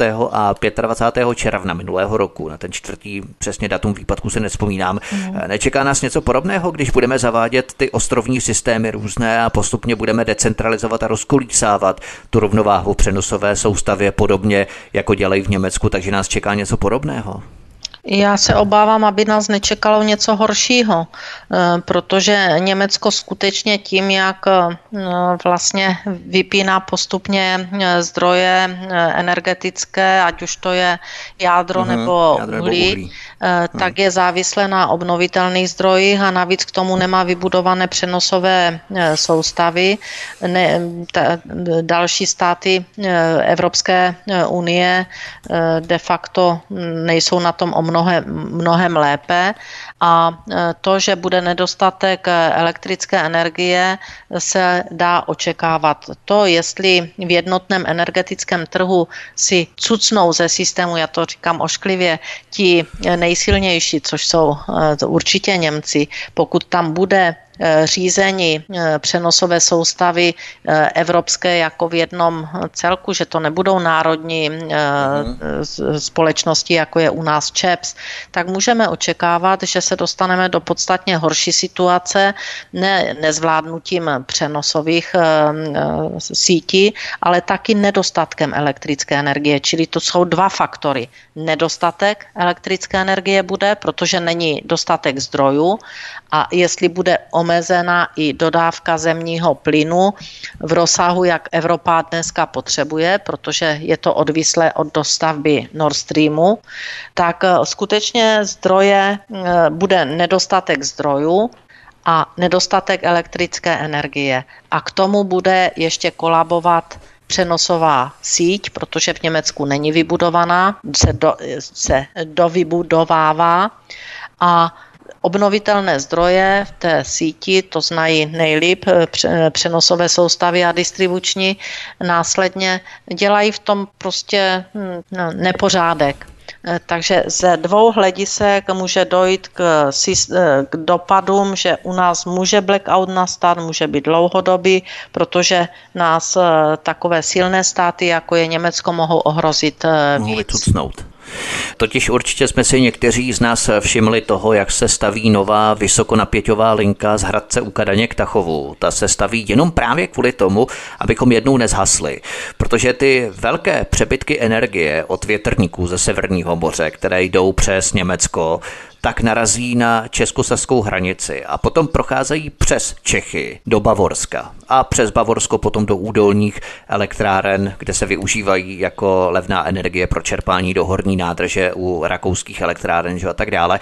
Ale proč my vlastně máme budovat takové věci na vysokonapěťové soustavě jenom proto, že Němci nejsou schopní si propojit jejich soustavu. Poláci třeba provedli něco podobného jako my, oddělovací trafa u hranice, jo, aby si ochránili jejich soustavu před těmi Němci. A mohlo by se stát, protože Němci jsou samozřejmě nezodpovědní a myslí si, že můžou všechno, že bychom prostě jednou zhasli, ale tu linku na vysokonapěťové soustavě stavíme jenom a pouze kvůli těm Němcům. A proč něco takového máme dělat? Vůbec. Tak, jo? my jsme ty příčné transformátory stejně jako Poláci postavili taky. Nevím, jestli je budeme mít někdy odvahu skutečně zap, zapnout. No, to, to, no, no, to no. nevím, to skutečně. Ale my se musíme dívat na to, že proč to musíme stavět kvůli Němcům. Protože máme jednotný evropský energetický trh. Jsme vlastně v tom společenství, eh, kde se tímto eh, společným projektem vlastně podílí všechny státy Evropské unie. A musíme brát v úvahu taky to, k čemu Česká republika přistoupila. A my jsme přistoupili mimo jiné k té jednotné evropské energetické politice, která vrcholí takzvaným Green Dealem, a zde se objevují věci, jako je, co je zelená dohoda pro Evropu, co se stane, pokud nebudeme jednat, eh, co nám to přináší, když eh, budeme vlastně eh, mít zelenou energii. Jsou tu i různé výsledky Evropské unie, pokud jde o opatření v oblasti klimatu, jo, že chceme být lídrem v této oblasti, jaký mechanismus pro spravedlivou transformaci energetiky, evropské energetiky zvolit. Takže je kolem toho celá škála eh, eh, informací, studií a materiálu, o kterých bychom se měli pobavit, protože eh, to skutečně by občané měli vědět, co se stalo za 100 miliard eur. Opakuji, 100 miliard eur má stát tady tento Green Deal. A pokud jsme součástí, tak bohužel, já říkám opravdu bohužel, protože to nemá pozitivní dopad na občany naše, ta cena se samozřejmě zvyšuje, regulator takové investice musí nějakým způsobem zohlednit v cenách a e, dotace, které z Evropské unie na to přicházejí, tak samozřejmě jdou zase z našich peněz, protože můžete si vykládat, jak chcete. Dotace jsou veřejné finance, které se e, soustředují z našich kapes na určitý cíl, takže když někdo řekne, že dostáváme dotace z Evropské unie a že je to perfektní, kolik miliard zase dostaneme, tak si veme, že to jde zase z našich kapes. Tak když se ptáš, když se ptáš, že budeme stavět nějaké přenosové a technické vybavení, zařízení v rámci ČEPSu a že to je vlastně pro přenos, především pomoc německým přenosovým soustavám, tak skutečně je to v rámci těchto evropských projektů. Když vezmeme, že eh, Velká Británie vystupuje z Evropské unie, jeden z těch důvodů je energetická politika těch důvodů je skutečně celá řada, ale ten jeden ze zásadních v té době, když se rozhodovali, že vystoupí, tak jeden z těch zásadních důvodů byla energetická politika, evropská energetická politika. Protože tady tyto kroky, které budou stát 100 ehm, miliardy eur, tak eh, skutečně ten eh, cíl, že budeme nejzelenější na celém světě, může taky znamenat, že budeme nejdrahší na celém světě, co se týká výrobků, které se produkují na eh, území Evropské unie, čili v zemích Evropské unie. Takže můžeme být nekonkurenčně schopni. Může náš průmysl, může náš, naši výrobci skutečně být tak ohroženi tou vysokou cenou energie, energie, že se neuplatníme a že z Evropská, eh, země Evropské unie skončí ne jako lídr, eh, nebo jako pravoplatný, eh, velmi vysoce uznávaný, uznávané se skupení, ekonomicky i, hospo, i eh, co se týká životní úrovně občanů eh, a můžeme skutečně skončit a, a zapadnout zapomnění, protože všichni výrobci, ať už to je v Azii nebo v Americe, budou na tom podstatně líp a, a budou mít konkurenceschopné výrobky pro světový trh. Takže to může mít dopad ještě daleko sáhlejší než jenom na cenu energii pro domácnosti. A potom se zelenáme ale vsteky, anebo nám bude špatně z těch cen, které tady je to, budeme mít. Je, ale... to, je, je to opravdu, to, co se připravuje v tom Green Dealu, tak je opravdu jako velmi nutné se nad tím zamyslet, eh, protože eh, já chápu, že se díváme na klima, na já nevím, ochranu životního prostředí, že chceme zavádět elektromobily všude, že chceme eh, dělat spoustu eh, věcí, které by ochránily životní prostředí, ale my na to jdeme tím způsobem, že je to šíleně drahé a přitom se eh, nesnižují. Experimentální hlavně. Experimentální, hmm. ano, my nevíme, jak to dopadne, ale na druhé straně nesnižujeme ty emise tam, kde, kde by to bylo velmi jednoduché. Já dám jenom jedno, skutečně jednoduchý příklad, kamionová doprava. Když vezmete, že co spotřebuje eh, emisí a, a co, jak znečišťuje životní úrovni, úroveň, eh, jak zne, znečišťuje životní prostředí, ne úroveň, ale životní prostředí, eh, tak kamionová doprava jezdí sem a tam a no, tam se nehovoří o tom, že by došlo k nějakému omezení, ale osobní automobily, ano, tam se musí omezit a budou elektromobily a vůbec se neví, jaký to bude mít dopad, že?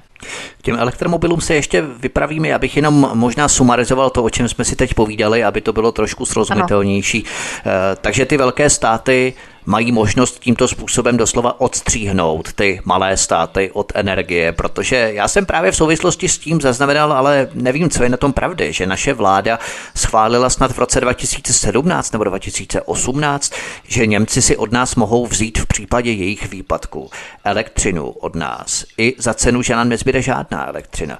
Je to pravda? Tak to teda nevím, ale možné, ne, nemůžu to ani potvrdit, ani vyloučit, protože si myslím, že kdyby uděla, vláda schválila takovýto krok, že si mohou vzít od nás elektřinu a e, my bychom ji sami neměli, tak pak je to vlasti zrada, protože to je proti, hm. E, proti vlastnímu obyvatelstvu a to se jinak pak než vlasti zrada nedá brát. To si myslím, že se k tomu nemohli vůbec, hmm. že, že to nemohlo nastat.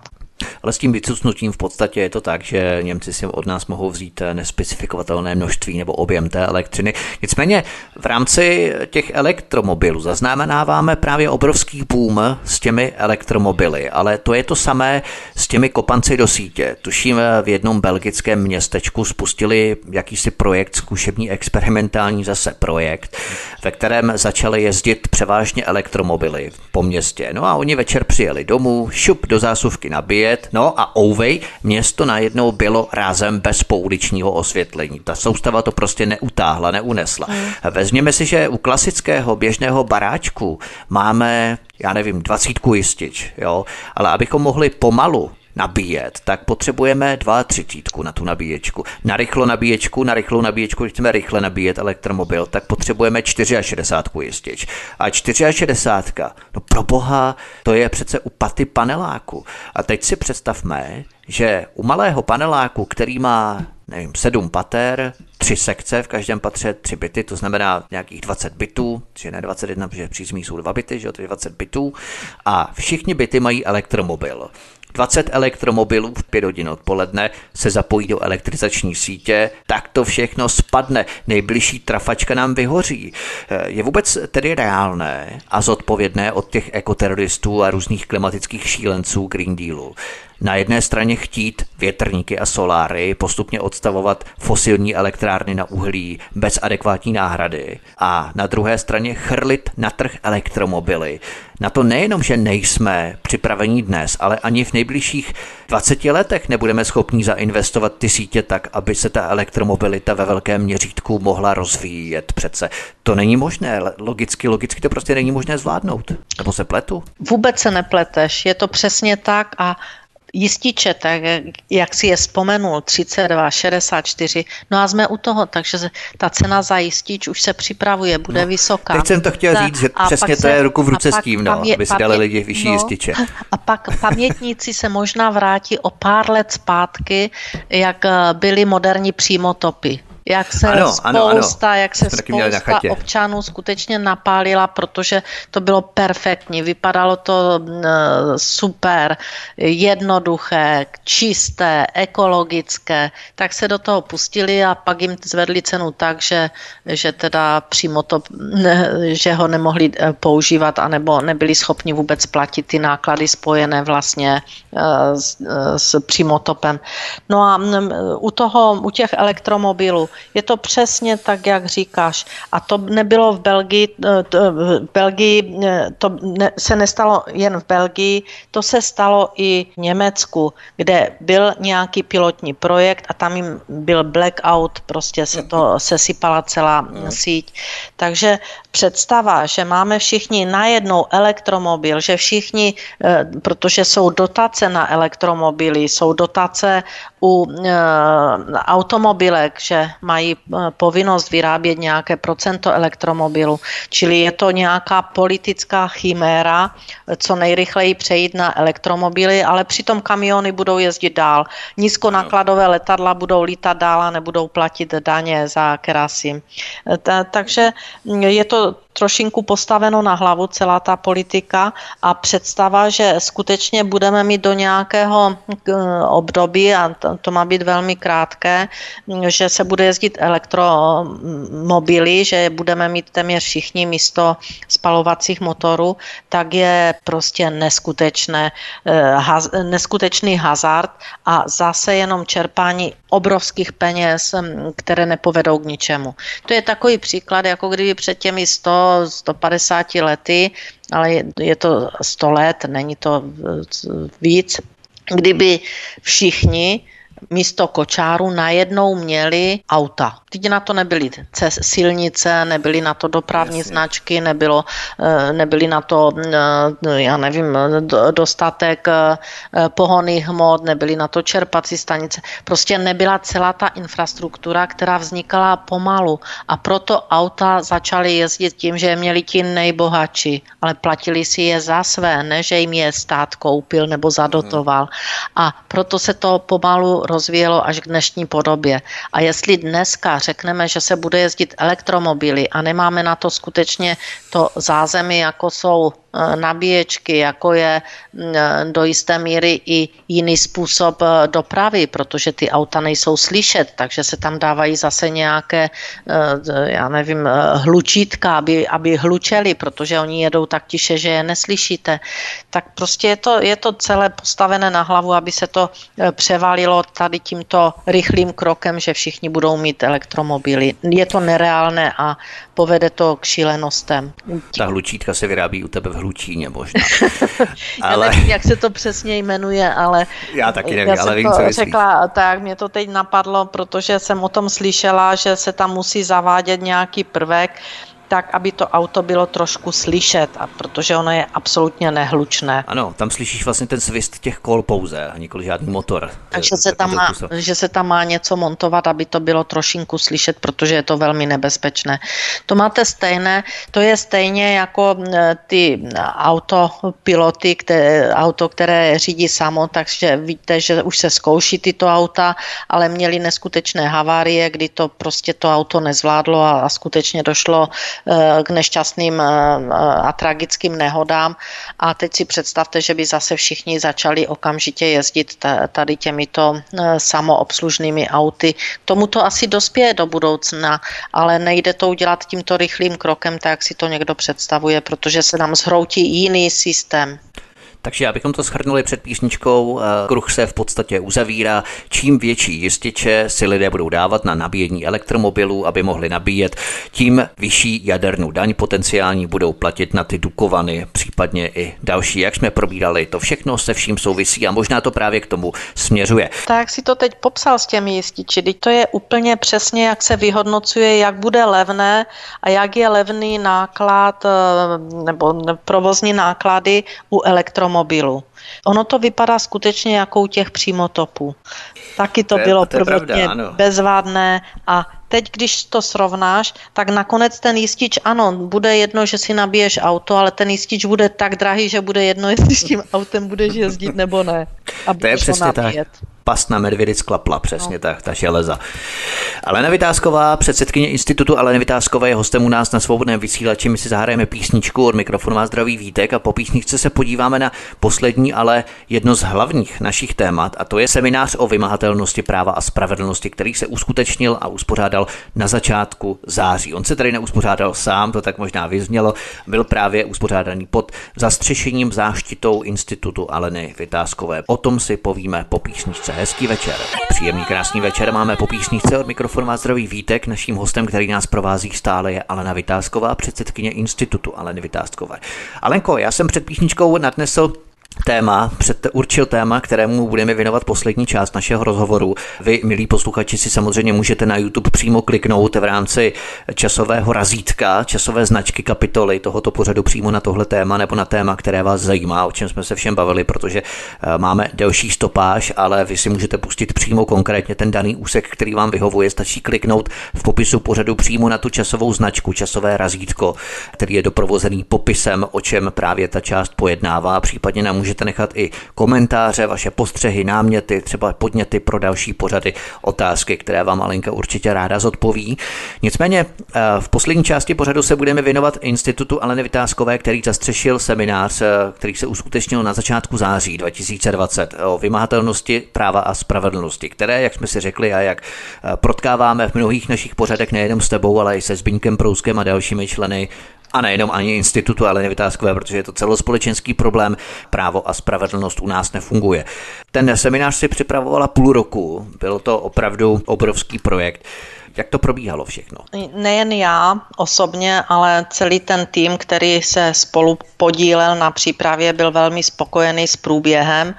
Eh, to, že se připravoval seminář trošku déle, než, než bývá obvykle, tak bylo způsobeno taky koronou, protože původně první termín byl v březnu, kdy měl eh, proběhnout a eh, pak právě s omezením, která s koronou byla spojena, tak se posouval a tím pádem se pořád musel přepracovávat, aby tam byly aktuální věci, ano. takže se to, to jste stihli tip docela, protože teď je nouzový stav. Ano, stihli ještě, ještě to proběhlo. Já, já bych řekla, že jsme to stihli stihli prostě opravdu za 5 minut 12.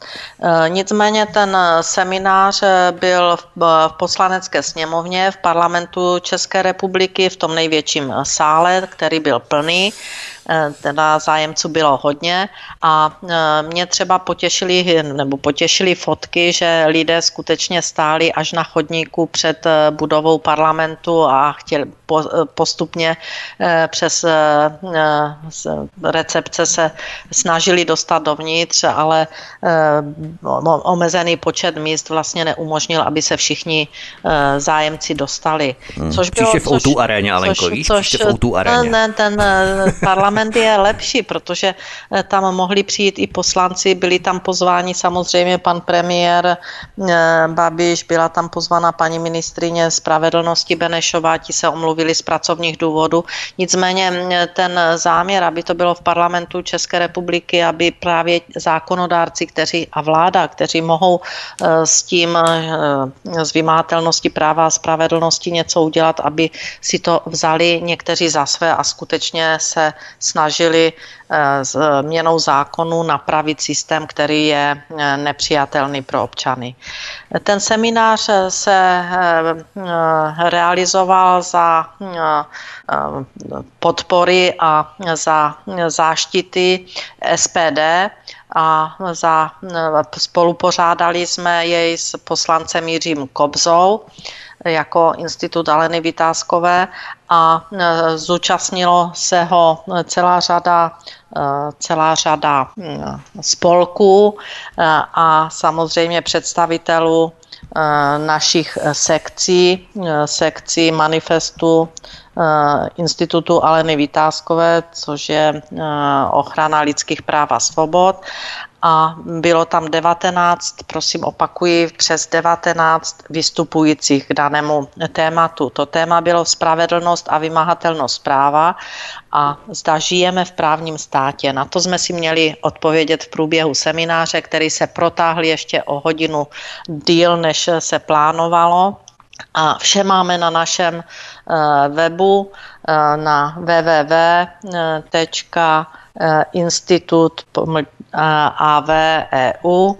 E, tam máme i zvukové záznamy e, všech e, vystupujících a já možná bych jenom tak zhrnula, že mhm. tam vystoupilo šest našich vedoucích sekcí jako pan Bořek Rýs, který vystupoval za podnikatele poškozené justici, to je sekce eh, v manifestu.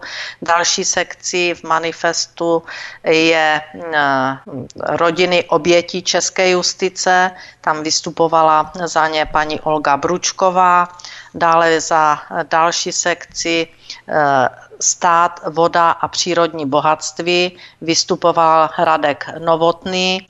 Za další sekci eh, občané poškození podvody tzv. šmejdů, to vystupoval Zbigněk Prouzek. Eh, další sekce manifestu je nezákonné praktiky policie České republiky a KIPSu. Za eh, ně vystupoval hm, vedoucí této sekce eh, pan Pavel Štěpán a eh, pak vystupovali jednotliví představitelé spolku a združení. Já jsem měla například téma trestní stíhání na objednávku. Za spolek Šalamoun vystupovali jak pan Peričevič, tak pan Špadrna Pan Peričevič eh, s náma spolupracuje eh, v oblasti znalecké posudky jako důkaz v trestním řízení s možným podtitulem Nesoudí soudci, ale znalci, čili tam se zabýváme skutečně znaleckými posudky, které eh, mnohdy jsou prováděny divným způsobem a dá se říct, že jsou i mnohdy padělány. Eh, pan Špadrna ten hovořil o očkodnění osob v trestním řízení. Eh, doktor Jiří Svoboda eh, měl téma fotovoltaický tunel jako důsledek selhání fungování základu právního státu. Nikdo zodpovědný to nechce vidět a občané to zaplatí. Měl rozsáhlé téma.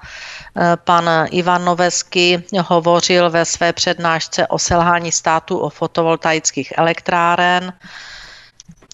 Pan eh, doktor eh, Ladislav Kovářík, eh, ten hovořil na téma poškození práv válečných veteránů a bývalých příslušníků ozbrojených sborů z vůle státu a české justice.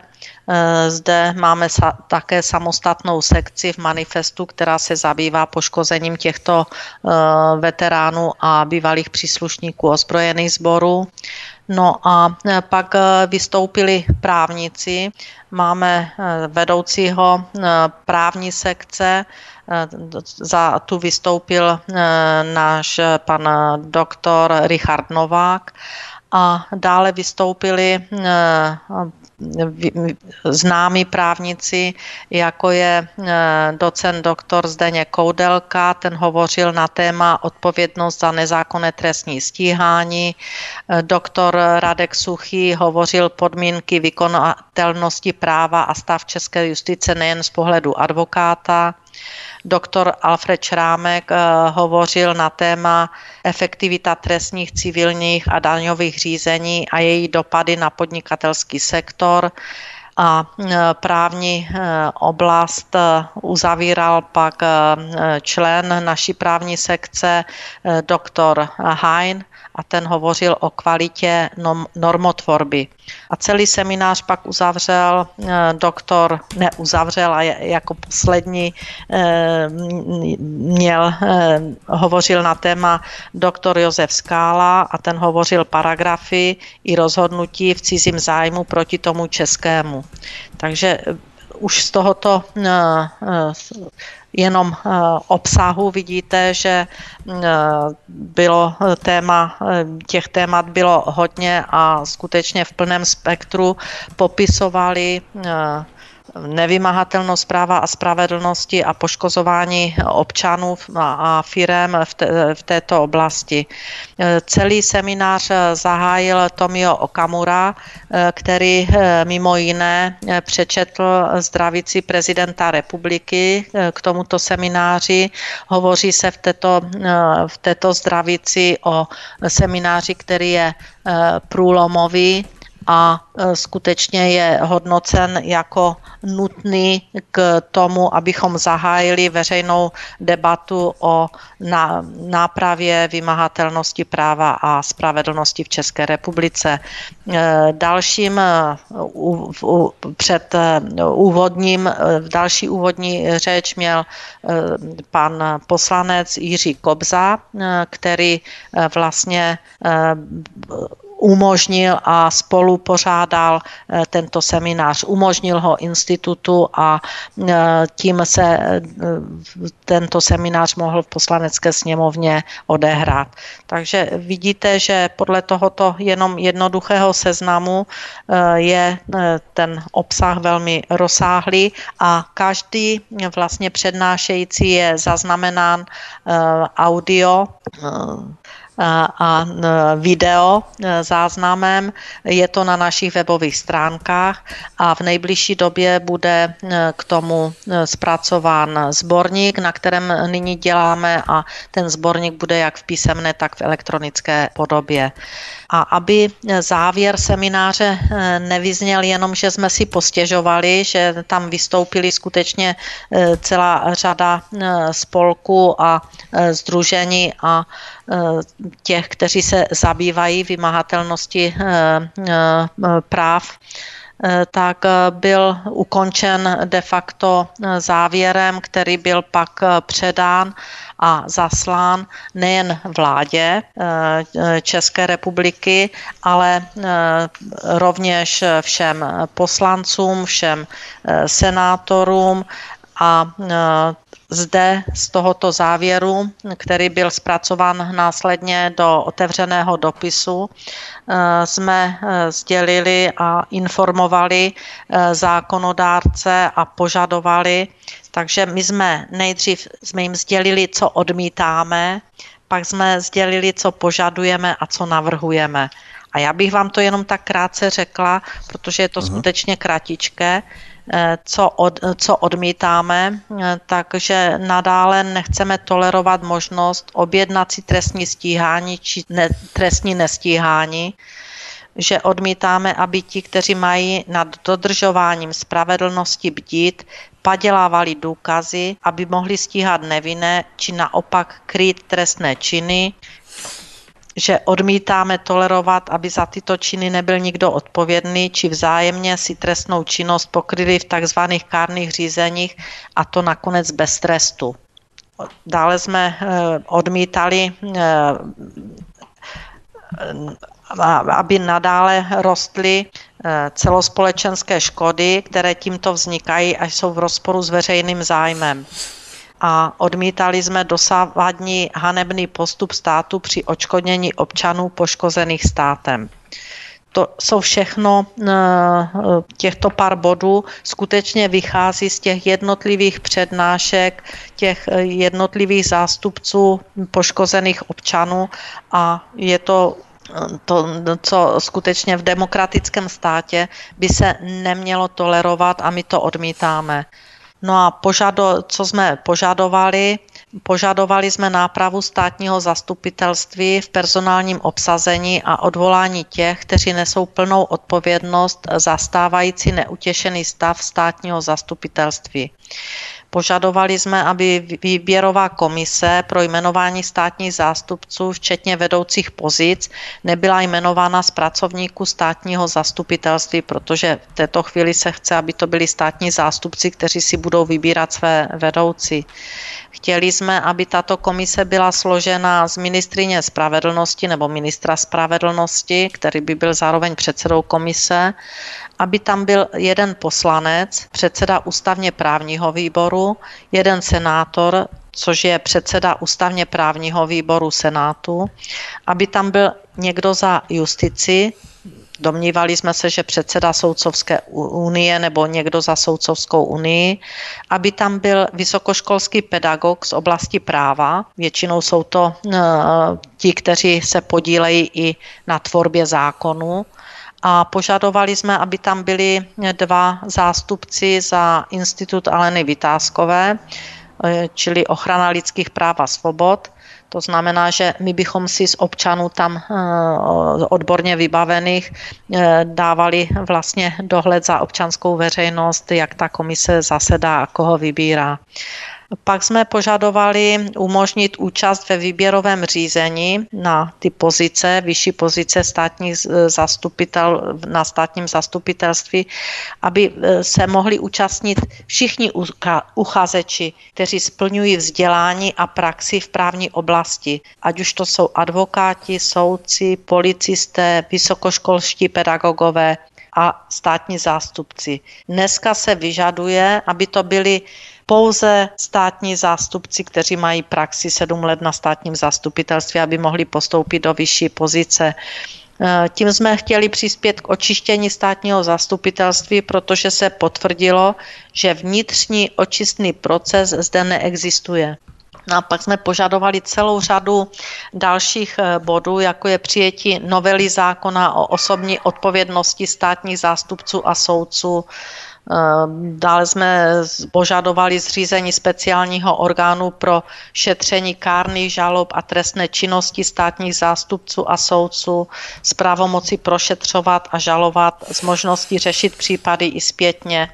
Požadovali jsme postavení tohoto orgánu pod dohled veřejnosti. Požadovali jsme náležitou ochranu pro oběti a svědky trestné činnosti. Požadovali jsme nový zákon o očkodnění občanů a firem poškozených státem, odpovědnost státu za očkodnění i zpětně, zásadní úpravu výše očkodnění. Dneska to nefunguje vůbec.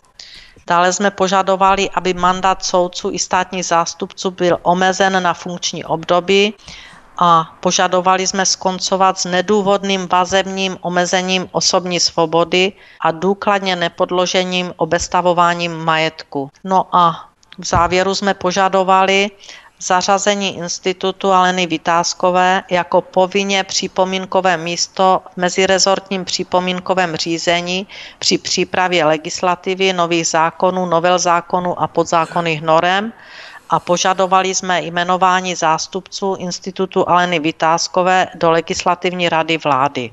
Čili toto jsme všechno požadovali, no a pak jsme navrhovali parlamentním stranám a poslancům, aby byla zřízena parlamentní vyšetřovací komise k problematice zločinu fotovoltaických elektráren, aby se prošetřilo netransparentní zmatečná legislativa, výše dotací, vyvolání boomu, poškození investorů, podnikatelského prostředí, poškození podnikatelů s negativním dopadem na jejich důvěru v právní stát.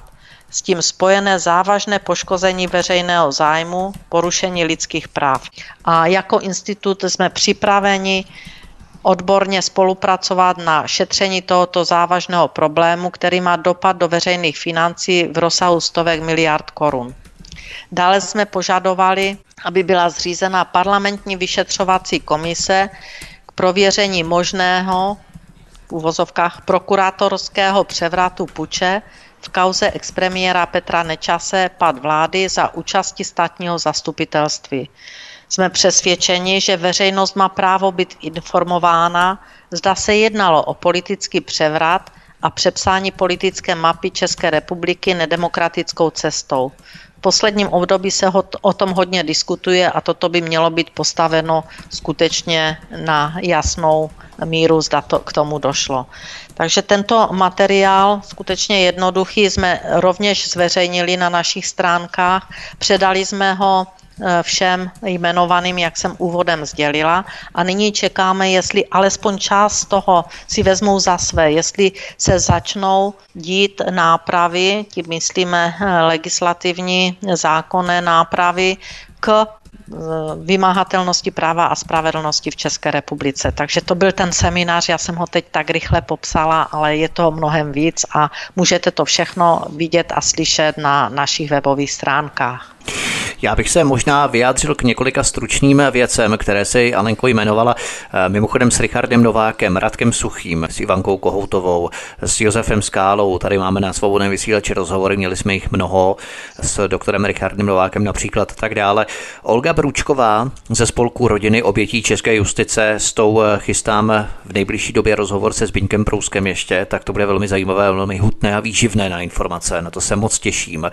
A projev soudní znalci, to mě ještě vytanulo na mysli a utkvělo spíš v hlavě, protože hmm. ten pronesl pan Peričevič a on tady jmenoval třeba soudního znalce Igora Dvořáčka, tuším. Igor Dvořáček, eh, ten myslím, že je soudním znalcem v oboru psychologie, pokud se nepletu, a ten vypracoval 477 posudků za rok. To znamená téměř 1,5 posudek za jeden den.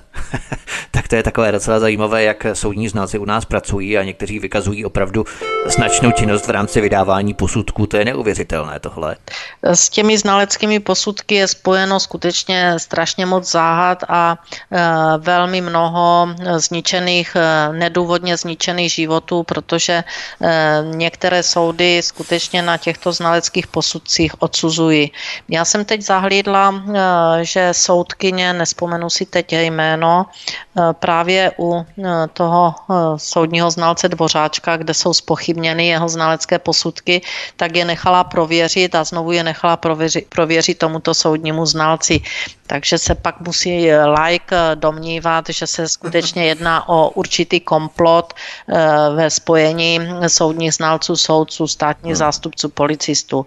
Já, Oni vyšetřují sami sebe. Tam se ten posudek padělá. Jo? Já, hmm. A on se pak nenazve, že je mm, posudkem, že to je nějakým názorem. Já tu zkušenost mám také. Jo? Sama vím, jak hmm proběhl některé, jak proběhly některé znalecké posudky a skutečně znaleckými posudky nebyly a nemohly být a na základě toho se odsuzovali lidé.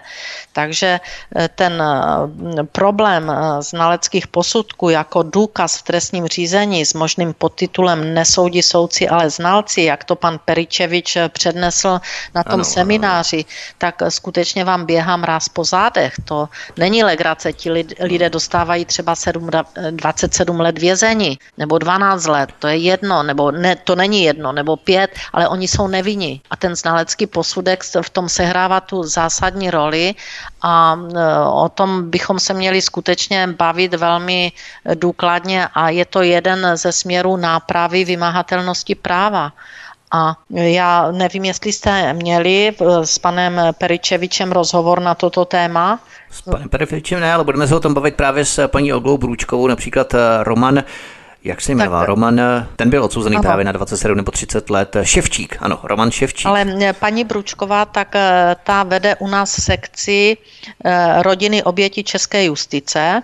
Takže ano. tam se soustředují vlastně všichni ti poškození občané jako rodiny eh, těch, těch poškozených občanů a teď zase berte, že když je odsouzený nevinně, ta rodina prostě nejde popsat ty dopady na ty rodinné příslušníky, na to blízké okolí.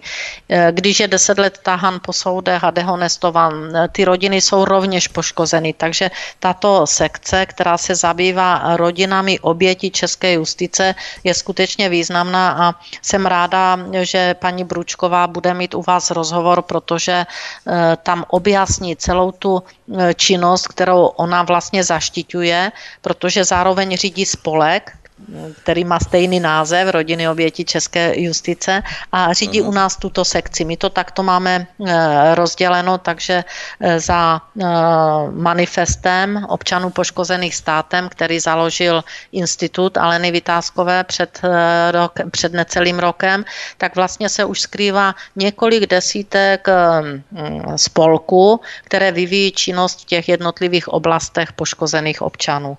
Takový pan Bořek Rys, tak ten má na starosti právě podnikatele poškozené justici protože těch je taky celá řada.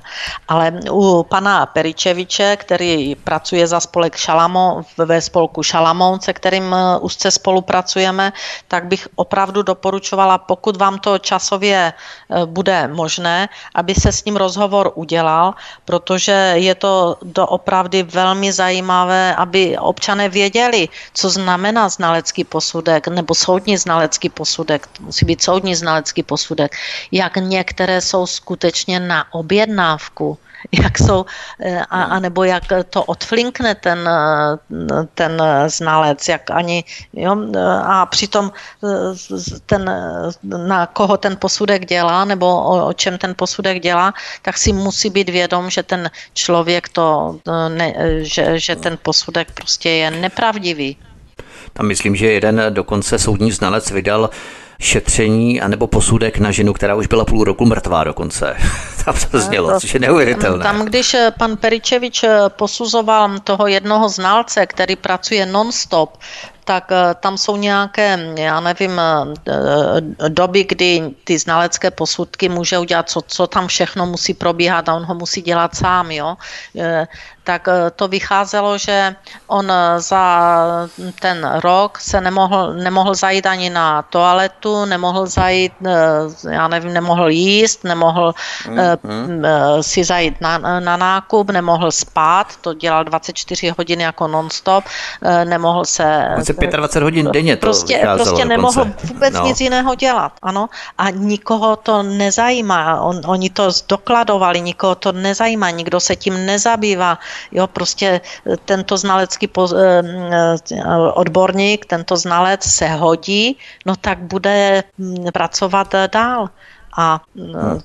to, to prostě Možná se se soudcem více dělí, protože tam jde také o to, že soudce si může vlastně angažovat soudního znalce bez nějakého nahodilého systému nebo mechanismu. Prostě pokud se mu líbí, tak si ho vezme, angažuje si ho a není mu vybrán náhodně, nahodile. To znamená, že soudce si může povolat přímo toho soudního znalce, kterého chce což je taky další věc, Tam který se mu líbí sa, prostě. Samozřejmě a s kterým má nějakou zkušenost, já nevím, jo, prostě nechci uh, sahat do svědomí soudcům, protože ne každý soudce je ochoten uh, spolupracovat uh, se soudním znalcem, který, uh, já nevím, upravuje znalecké posudky.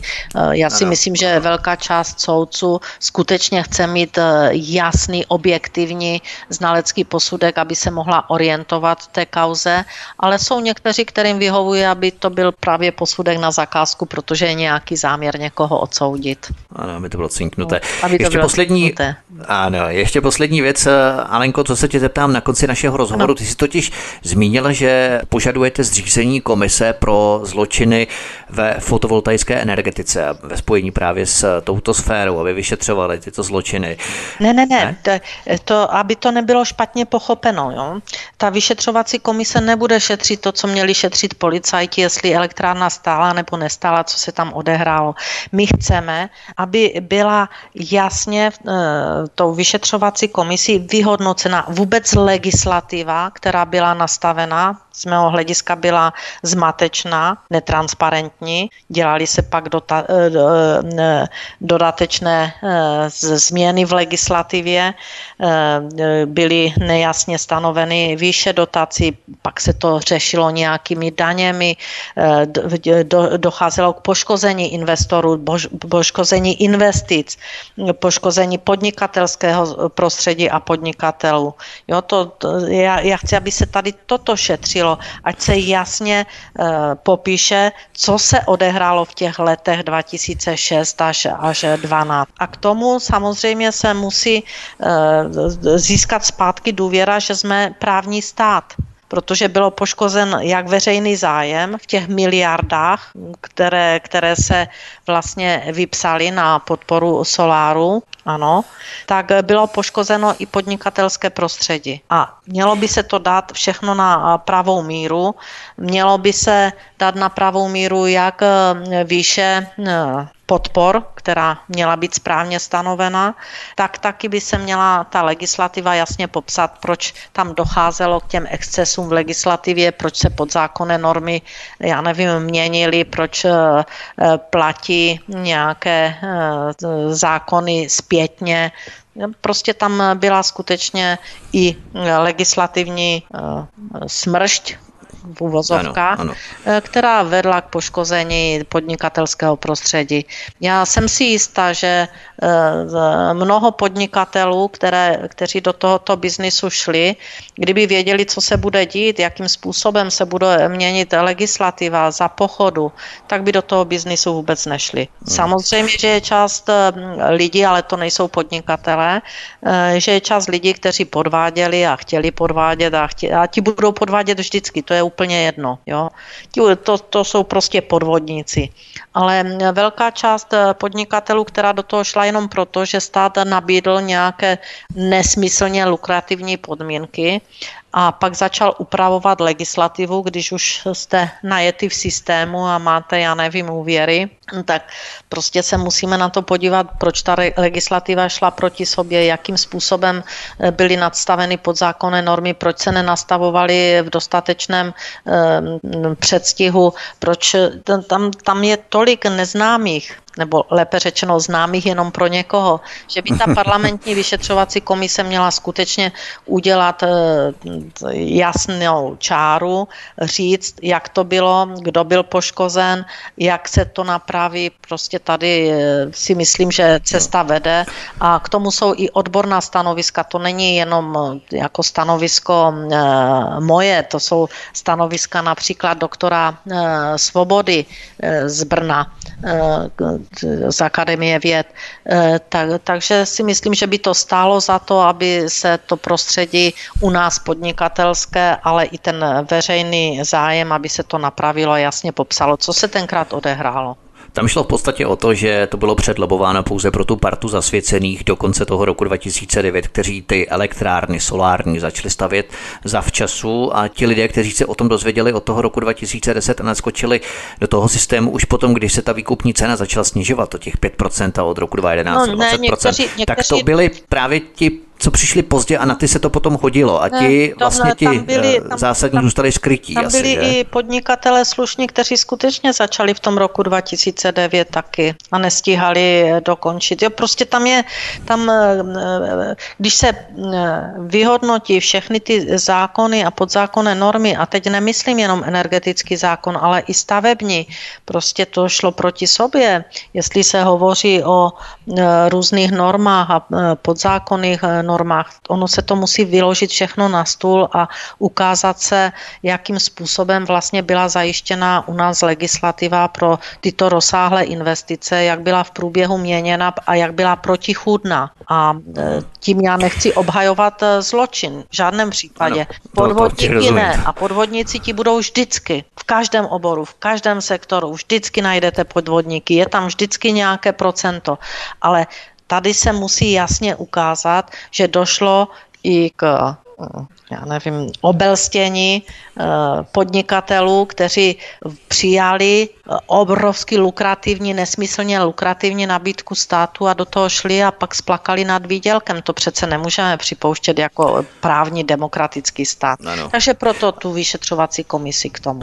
A myslíš, Alenko, že přesto všechno ta komise bude schopná té sebereflexe, ta parlamentní komise složená ze stran, které se na tom většinově podílely, na tom solárním boomu a té legislativě. Stejně třeba jako komise pro vyšetřování OKD, která taky nic nevyšetřila. Pakala se stále ale, směje ve vile Ženevského ale, jezera. Ale Vítku, to je, to je trošku jinak. Jo, tady se musíme podívat ještě na další. E, ta poslední vyšetřovací komise, jejím předsedou, jestli se nepletu, byl pan Černohorský e, za Piráty. No, Lukáš Černohorský z Piráty, za Pirátu, jo, takže se nepletu. Tak ta vyšetřila ta popsala několik trestných činů a předala e, své, výsledky své práce vlastně e, policii a hmm, státnímu hmm, zastupitelství.